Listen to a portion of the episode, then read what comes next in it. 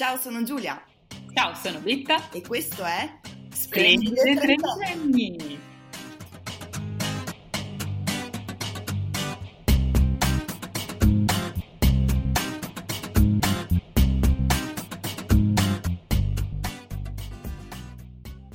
Nel magnifico viaggio della nostra vita c'è una tappa ugualmente attesa e temuta, una sorta di simbolo dell'entrata nella vita adulta effettiva, quella delle bollette del 730 per intenderci. I 30 anni. In questo podcast vorremmo esplorare cosa significa avere 30 anni ora e quali sono le cose da avere assolutamente nello zaino per raggiungere degnamente questo traguardo. Siamo due quasi trentenni, io sono Giulia, detta Steva, mi chiama Giulia solo il mio povero e paziente padre, scansa fatiche per professione e ansiosa per hobby. Ho una malsana passione per gli oroscopi che vi propinerò con insolita brutalità, odio tutti i segni zodiacali tranne i pesci che si odiano da soli. Io sono Elisabetta, chiamata Betta dalle persone dotate di buonsenso e Eli dalle persone folli e malvagie.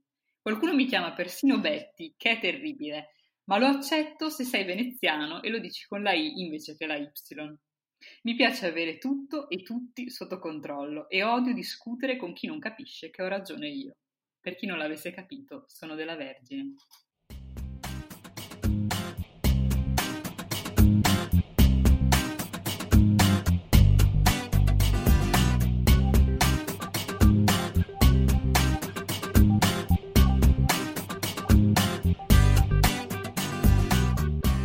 Buongiorno a tutti, buonasera, non so in che orario stiate ascoltando questa perla. Perché Betta abbiamo deciso di fare un podcast eh, sui 30 anni? Allora, la vera motivazione è per far parlare te.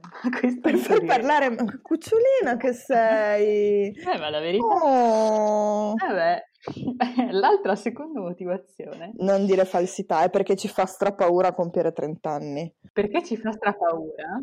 È perché secondo me cioè, siamo proprio nel momento peggiore per star per compiere 30 anni. Cioè, siamo nel mezzo di una pandemia che è un momento estremamente instabile. Sì. Nell'età più instabile. Effettivamente sì, ma poi anche, cioè, da quando abbiamo cominciato a parlare dell'idea di questo podcast, stavo ragionando sul fatto che io ai 30 anni non me li aspettavo per niente così.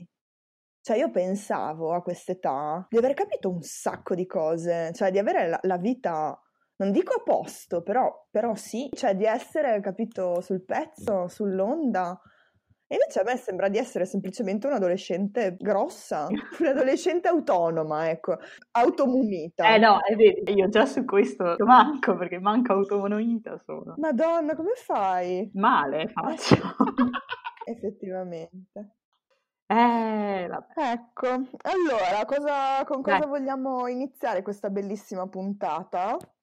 La prima puntata di questo bellissimo podcast. O la puntata zero, così se viene malissimo possiamo resettare tutto. Possiamo fare finta che non sia mai successo come metà dei miei appuntamenti. Mm, e di questo parleremo più avanti. più avanti. Allora. Il tema della puntata è... Il tema della puntata è avere 30 anni. Avere 30 anni. Che vuol dire avere 30 anni? Tu cosa ti aspettavi? Aspetta, allora intanto non li abbiamo ancora fatti, specifichiamo.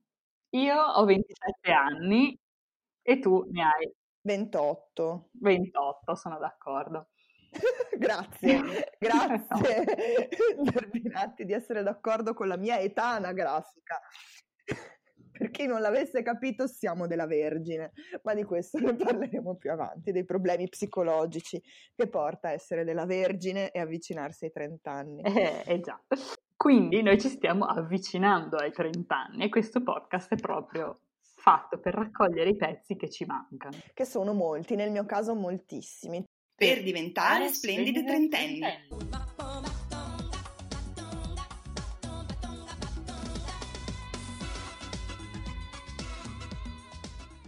Siamo invecchiati, siamo inaciditi, siamo disonesti nel nostro lavoro. Gridavamo cose orrende, violentissime nei nostri cortei.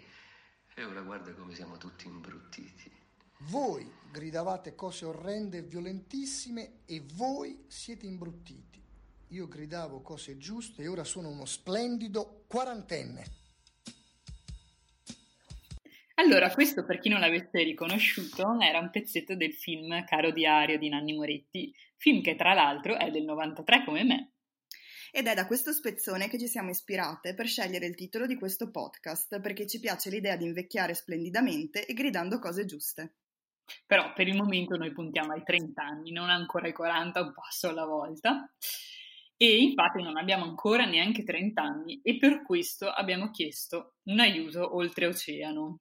Per aiutarci nella nostra impresa di raccogliere utili consigli è venuta in soccorso una nostra amica, Valentina Doglio. Ciao!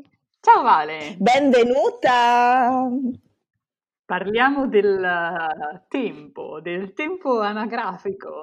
Noi ti abbiamo invitata non solo come, diciamo, portavoce di chi il grande salto dei 30 anni l'ha fatto effettivamente, Uh, ma soprattutto per chiederti com'è la vita dall'altra parte, oddio, dall'altra parte dove? dall'altra parte dei 30, da questo, questo ostacolo immaginario socialmente imposto dei 30 anni. Com'è andato il tuo compleanno dei 30? Cosa hai fatto di particolare? Hai pianto? Hai riso? Ti sei ubriacata? No, ma per i 30 anni non ho pianto. Cosa ho fatto? Sono andato in un ristorante figo, ho pagato un sacco di soldi per me stessa. Ecco, cosa ho fatto? Questa è la vera trentenne. Sì, esatto. E poi ho anche speso, ho detto a 30 anni mi prendo tre giorni liberi e vado in vacanza. Brava. Ecco quello che ho fatto, adesso mi ricordo. Ho detto, chi se ne frega di lavorare? Non ci servono i soldi, spendiamoli. Questo è un bellissimo motto. Sì, però secondo me in realtà non è che cambia la vita a 30 anni, secondo me la vita cambia quando inizi a lavorare. Mm. A 30 anni più o meno, se prima lavoravi allora è uguale la vita a 30 anni. Tipo ieri ne stavo parlando con delle amiche che siamo uscite.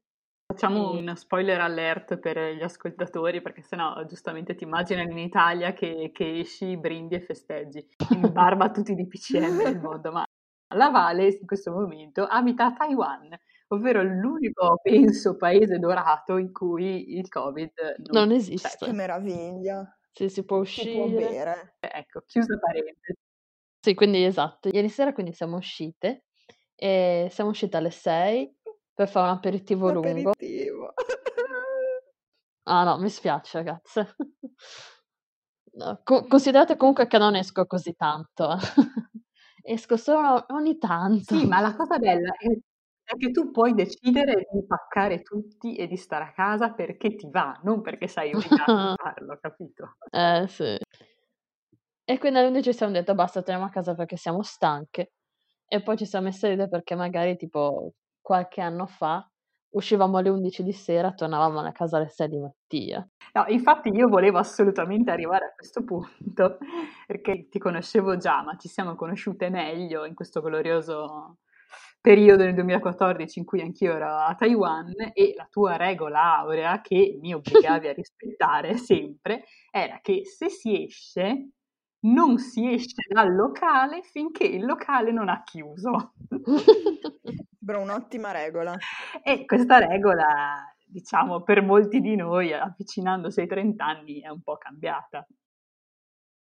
Eh mamma, che c'ha voglia adesso veramente. Io voglio andare nel mio letto, ragazzi. Ma io no, in realtà.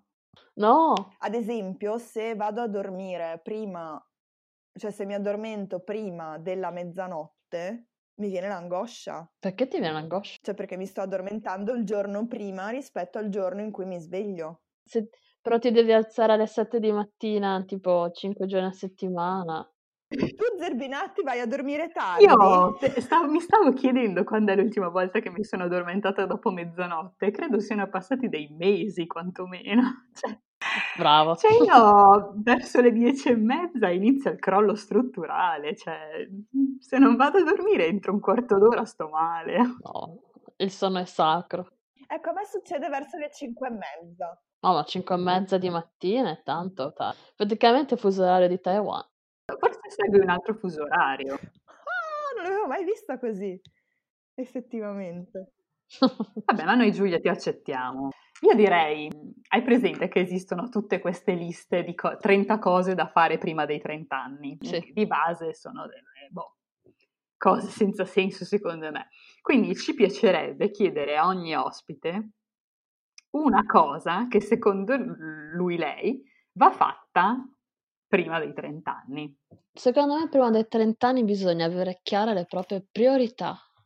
Avere chiare le proprie priorità. Sì, cioè capire cos'è che conta per te nella vita, chi conta per te nella vita e quanto. Bello. Sì. Secondo te quando, cioè, quando l'hai capito più o meno quali, fo- quali erano le tue priorità?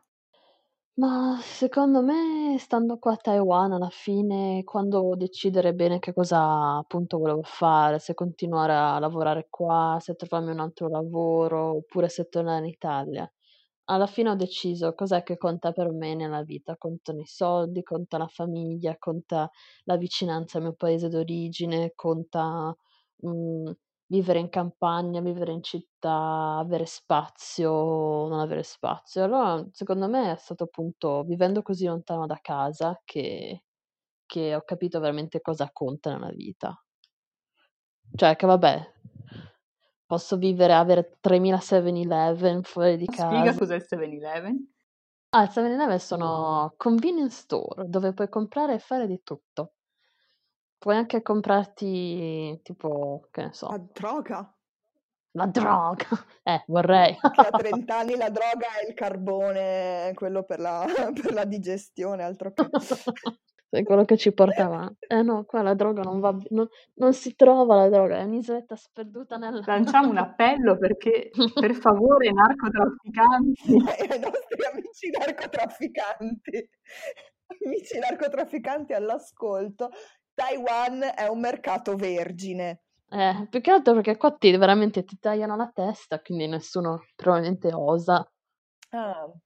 Beh, allora, eh, amici narcotrafficanti con tendenze suicide. Ah, tu vuoi mandarli là perché così... A morire? Comunque sì, cosa stavo dicendo? Ah, dei 7-Eleven. Senza troca. Ma puoi avere i soldi per comprarti le cose, però se non hai il tempo per goderti la vita, cioè, cioè ma anche qua hanno una settimana di vacanza all'anno, ragazzi, cioè, secondo No, me, no, ma che... una settimana di vacanza. Come fai a goderti una vita così? E allora devi veramente mettere cos'è per me più importante. Per me è più importante avere dei soldi, che poi comunque quando muoio restano lì, o è importante avere un mese di vacanza alla- all'anno, avere, vabbè, magari dei soldi limitati, però più espressione, che ne so, artistica, più, più tempo da dedicare alle cose che mi piacciono. E quindi, sì, secondo me è quello che, vivendo qua, che mi sono resa conto cos'è veramente importante. Quando però veramente è che ti manca, che ne so, la verdura di casa, ti manca andare al mare d'estate, allora è veramente lì che dici basta, i soldi veramente contano finché contano. Eh, a vent'anni avevo una, mm, un rapporto peggiore con i soldi, adesso non me ne frega più niente, voglio una cosa la compro, magari adesso sono dall'altra parte però. No, sono soldi tuoi, è diverso. No, infatti, ma poi mm, fra, fra dieci anni magari ri- avrei potuto comprarmi quella, quella giacca nuova. Cosa conta poi alla fine all'interno di una vita quella giacca nuova che ti compri o no? Quindi intanto è meglio comprarsi. Mi piace moltissimo come motto. E quindi sì, priorità ragazze, pensate alle vostre priorità. Beh, Vale, che dire, grazie mille, ci hai lasciato un sacco di belle bombe. E, e direi che sei proprio una splendida trentenne. Speriamo di diventare così belle. E niente, sai un ultimo consiglio da lasciarci, da lasciare agli ascoltatori e alle ascoltatrici? Trattatevi bene, fate le brave. Baci baci Ciao baci. Vale. Ciao ciao ciao. Buonanotte, ciao. Insomma, ci ha lasciato con due belle riflessioni, che prima dei 30 anni bisogna avere chiare le proprie priorità e spendere i skei, Esatto. che mi piace. Bello, mi Mi piace, sì, sì, sì, sì, sì.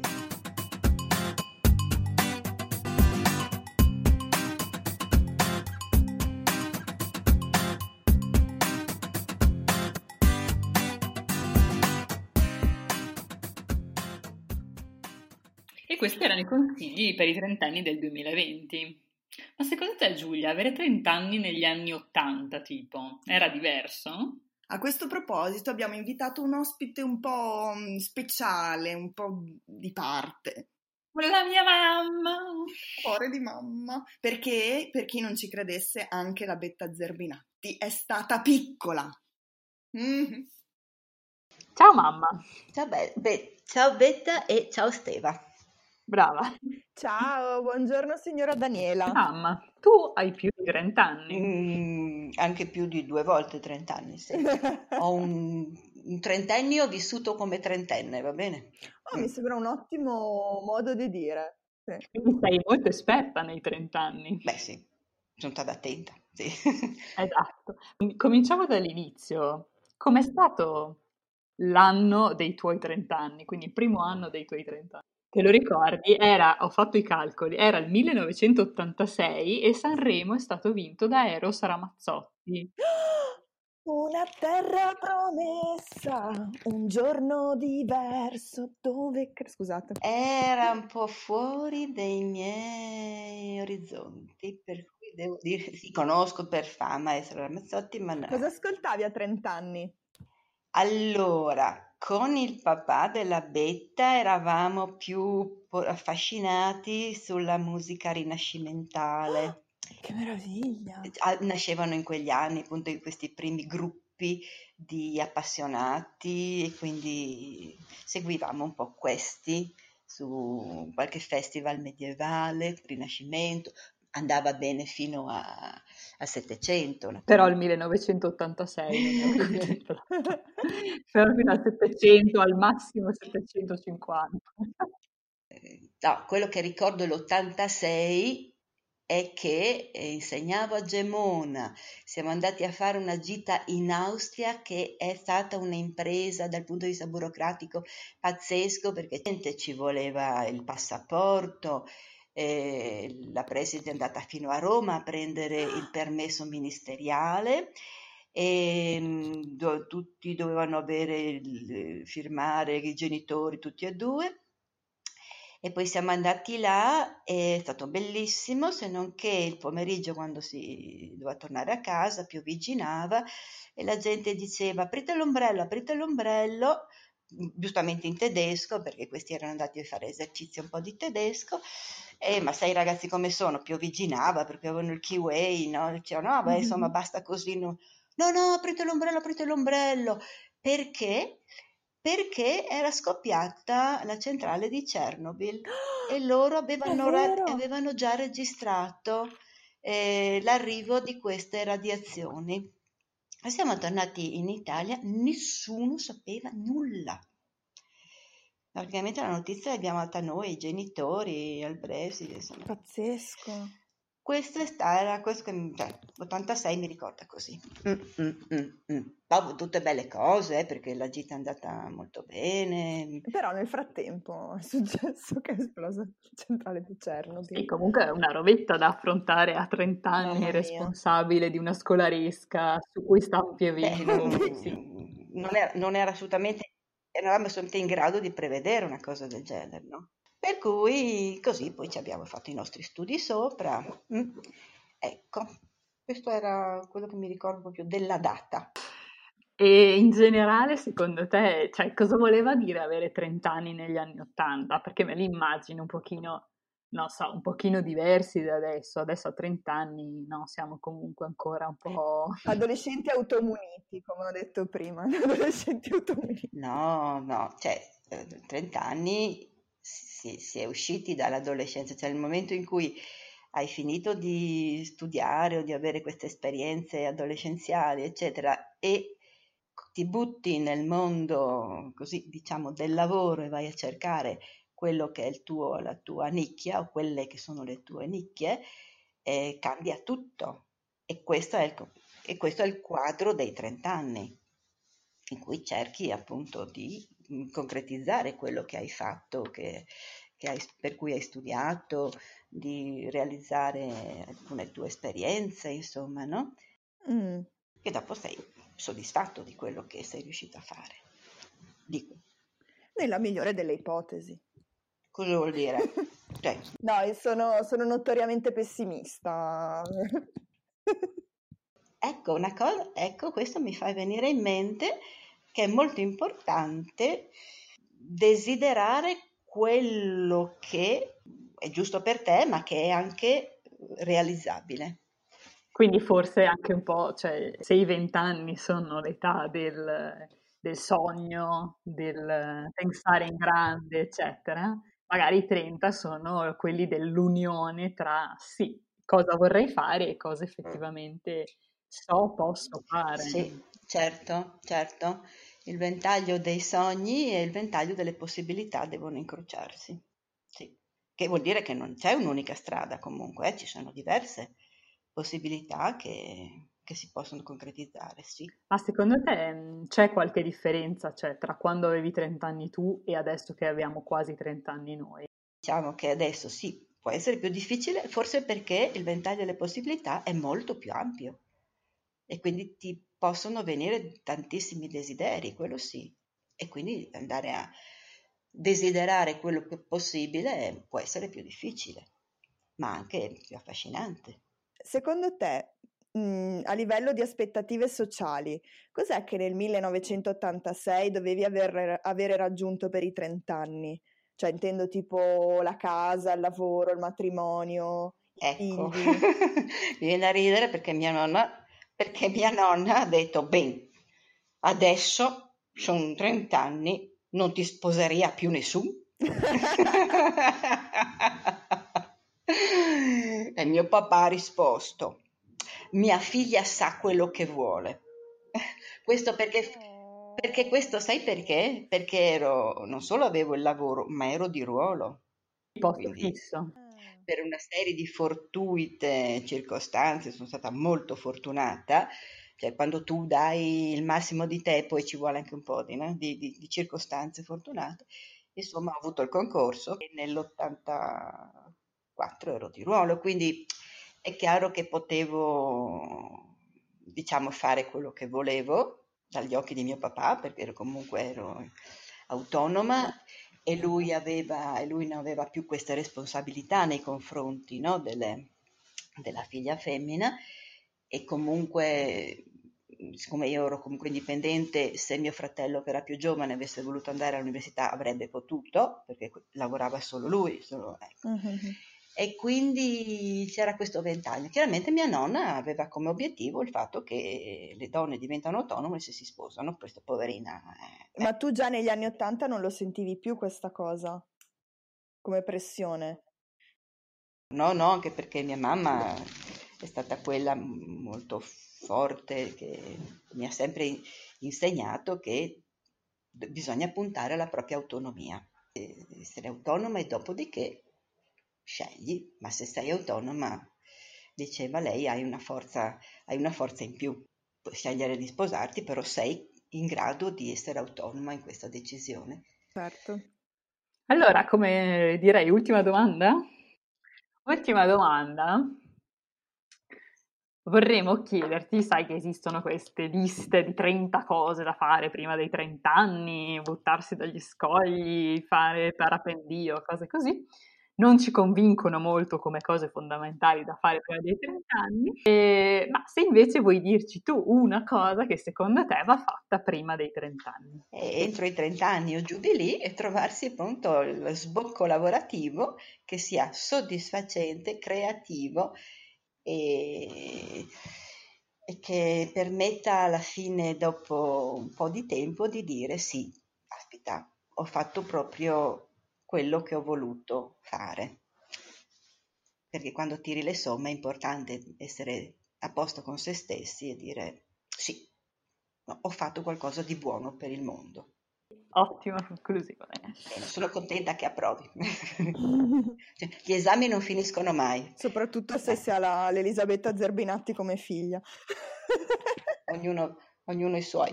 Per fortuna che è buona. Beh, mi è andata dritta, sì, sì. Bene, care. Ciao, bocca al lupo. Grazie mille. Ciao, Mami. Ciao, ciao, ciao. Beh, effettivamente se si vogliono spendere i soldi da qualche parte bisognerà pur guadagnarli. Sì, e avere un lavoro che non ti faccia proprio schifo, che ti realizzi, magari aiuta. Aiuta, sì, aiuta, aiuta.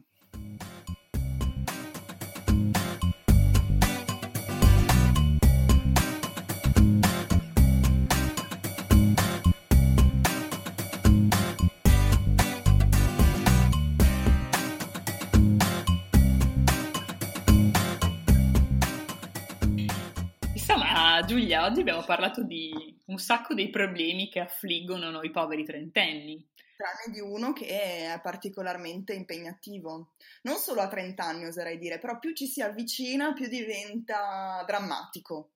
Mm, un pensiero fisso, che è quello dell'amore.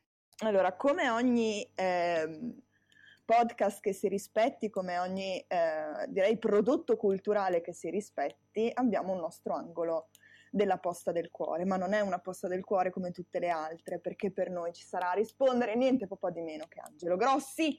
Parto con la sigla. Posta del cuore, posta del cuore, Grossi. È bellissima, no? Eh, cioè, c'è il fascino, c'è il fascino del pauperismo, no? In questa sigla. Però, cioè, insomma, quindi ci hanno, vi hanno scritto, qualcuno vi ha scritto... Qualcuno ci ha scritto. E sono molto curioso di sentire. Esatto, è incredibile perché ci ha, ci ha scritto questa ascoltatrice prima ancora che noi lanciassimo il podcast, quindi pazzesco. Ma e ce l'abbiamo in linea. Ascoltatrice beta. Pronto? Eccomi, eccomi. Allora, io ho un, pro- ho un problema che solo Grossi può, può risolvere. O addirittura, eh, deve essere molto sì, grosso sì. come problema. Allora, se- sentiamo, sentiamo. Allora, niente, eh, praticamente mio padre si sta per risposare e mm. alla cena di prova sì. ho conosciuto il prete che hanno ingaggiato per, per la cerimonia. E ah. niente, è molto carino e io credo che mi piaccia. E quindi ho iniziato ah. a frequentare la sua parrocchia e inizio ad avere l'impressione di piacergli anch'io e non so cosa fare, sono disperata. Ah. Perché poi c'è proprio cattolico. Esatto, cioè eh, ci sono varie cose che vanno chiarite. A parte che un, un leggero déjà vu, ma non, non so, magari eh, troverò il modo di... Qualche prodotto... Sì, mi ricorda qualcosa, come se l'ho già sentita questa storia, però... Ehm... Eppure è la vita vera questa, ragazzi. Verissimo. Eh, ma perché a volte ci sono dei prodotti culturali che anticipano la vita vera, no? Come eh, con, non so, eh, Arancia Meccanica, che poi ci sono state de- delle, solo dopo delle gang simili hanno dato la colpa ad Arancia Meccanica. Magari eh, ci sono anche dei modi più misteriosi con cui questo avv- avviene, però in, allora, io credo che eh, non ci sia eh, niente di male nel momento in cui siete eh, consenzienti a sondare il terreno, però bisogna cercare di capire ehm, eh, se eh, questa attrazione è legata semplicemente eh, a un tuo feticismo nei confronti della tonaca oppure c'è qualcosa che va al di là.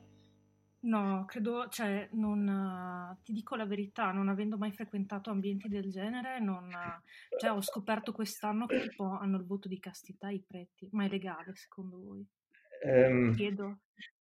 Allora, co- come dire, ehm, in questo caso c'è, c'è un ostacolo particolare, però io fossi in te cercherei anche di capire se si tratta di un prete conciliarista oppure se ha delle vedute un po' più ampie.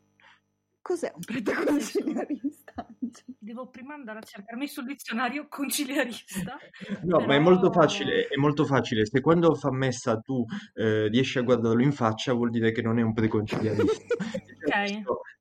E già questo apre a delle possibilità maggiori, anche se in realtà sappiamo che l'ultimo sinodo non è passata, eh, ultimamente ci sono state, c'era un sinodo in cui veniva ridiscussa la possibilità dei sacerdoti di sposarsi, ma la cosa non è passata neanche eh, diciamo sotto un pontificato un poco più aperto, più aperturista, quindi questo potrebbe costituire un po' un problema.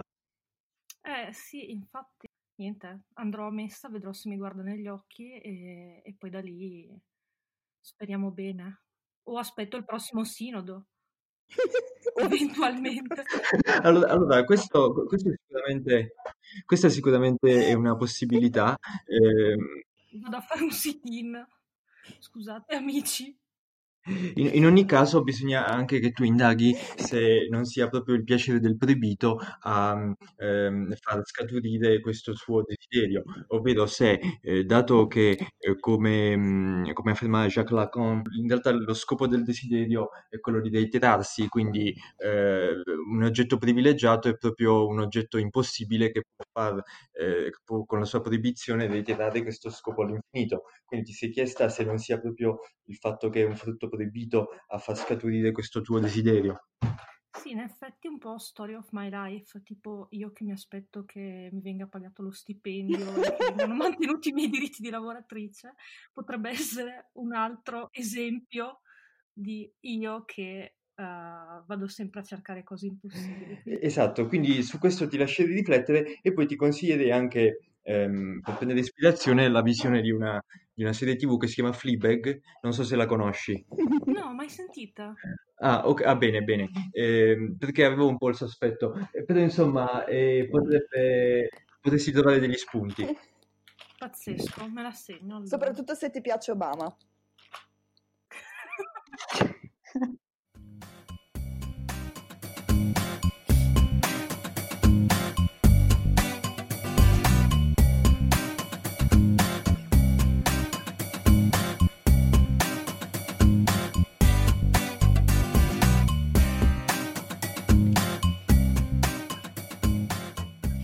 Allora, dopo questa greve domanda e questi dubbi sul sinodo, eh... Sì, io sono sicuro che dopo il sinodo questa storia d'amore potrebbe coronarsi, sempre che d'altra parte ci sia consenso. Sempre che lui non sia un bastardo dei gemelli che fin- fa finta di, che tu gli piace, invece non è vero. Come concludere la puntata se non nel miglior modo possibile, cioè con della pseudoscienza?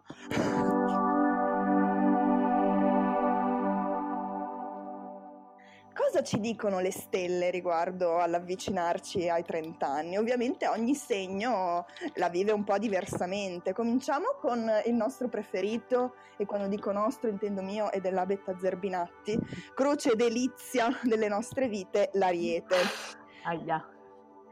A preoccuparvi, cari Ariete, non è mai stato l'arrivo dei 30 anni. Il compleanno che più ha segnato la vostra vita è stato quello dei 18, in cui siete diventati penalmente perse- perseguibili.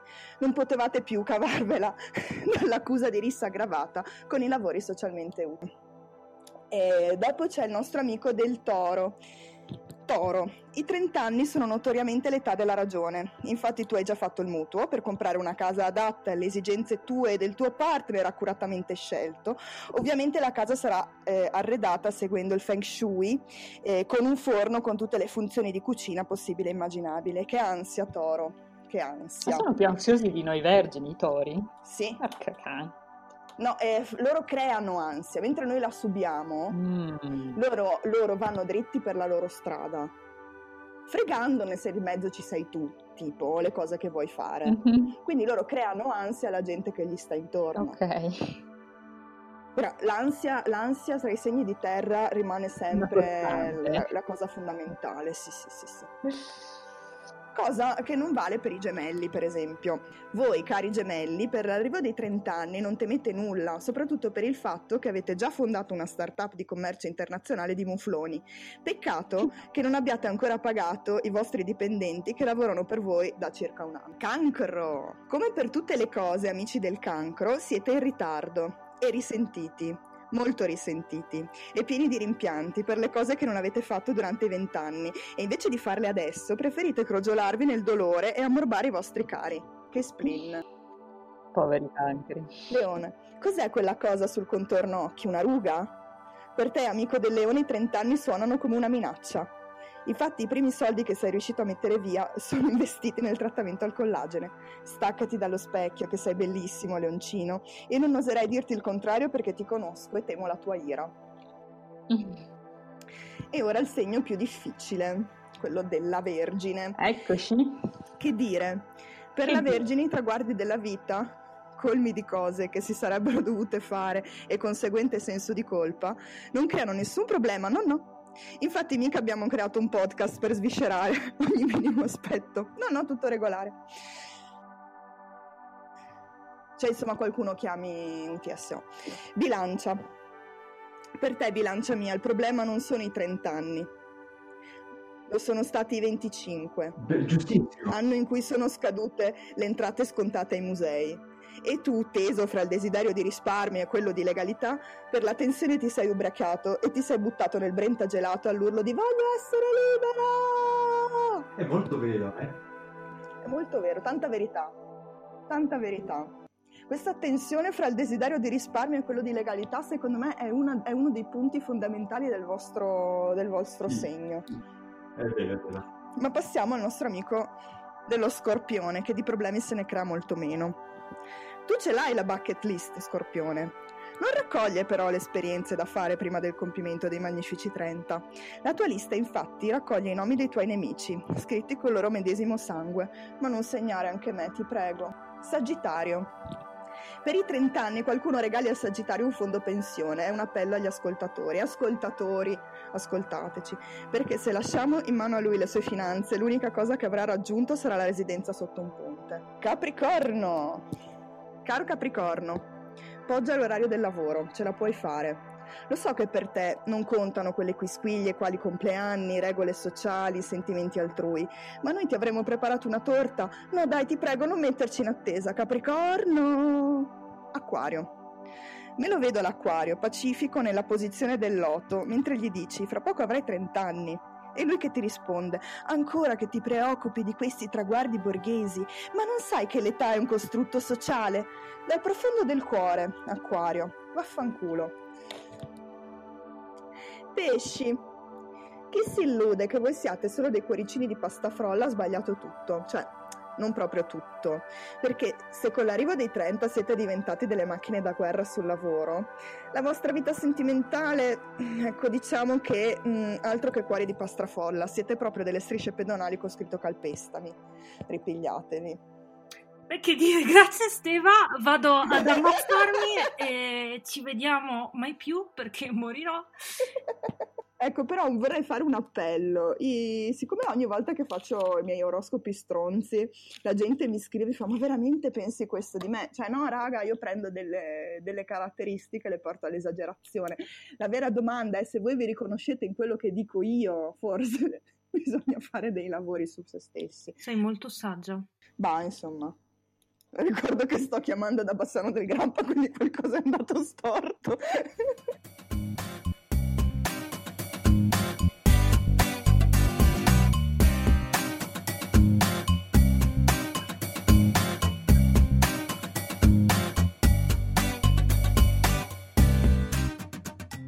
Salutiamo la nostra ospite anonima. Grazie di aver chiamato, ci faccia sapere come va. Arrivederci, buona serata, aspetti il sinodo. Certo, grazie. Buona serata anche a voi. A presto. Salutiamo l'esimio, immenso dottor Grossi. Saluti a voi. La ringraziamo per la sua saggezza. E salutiamo anche i nostri ascoltatori alla prossima puntata in cui si parlerà di... Di cos'è che si parlerà la prossima puntata? Di un argomento molto succoso. Uh. Uh, la lasciamo qua, la suspense. Ah, non diciamo già di cosa parleremo? Perché magari cambiamo idea. Magari cambiamo idea, hai ragione, hai ragione. Quindi... Mm. Salutiamo i nostri ascoltatori. Arrivederci, alla prossima puntata. A presto, baci. Baci stellari.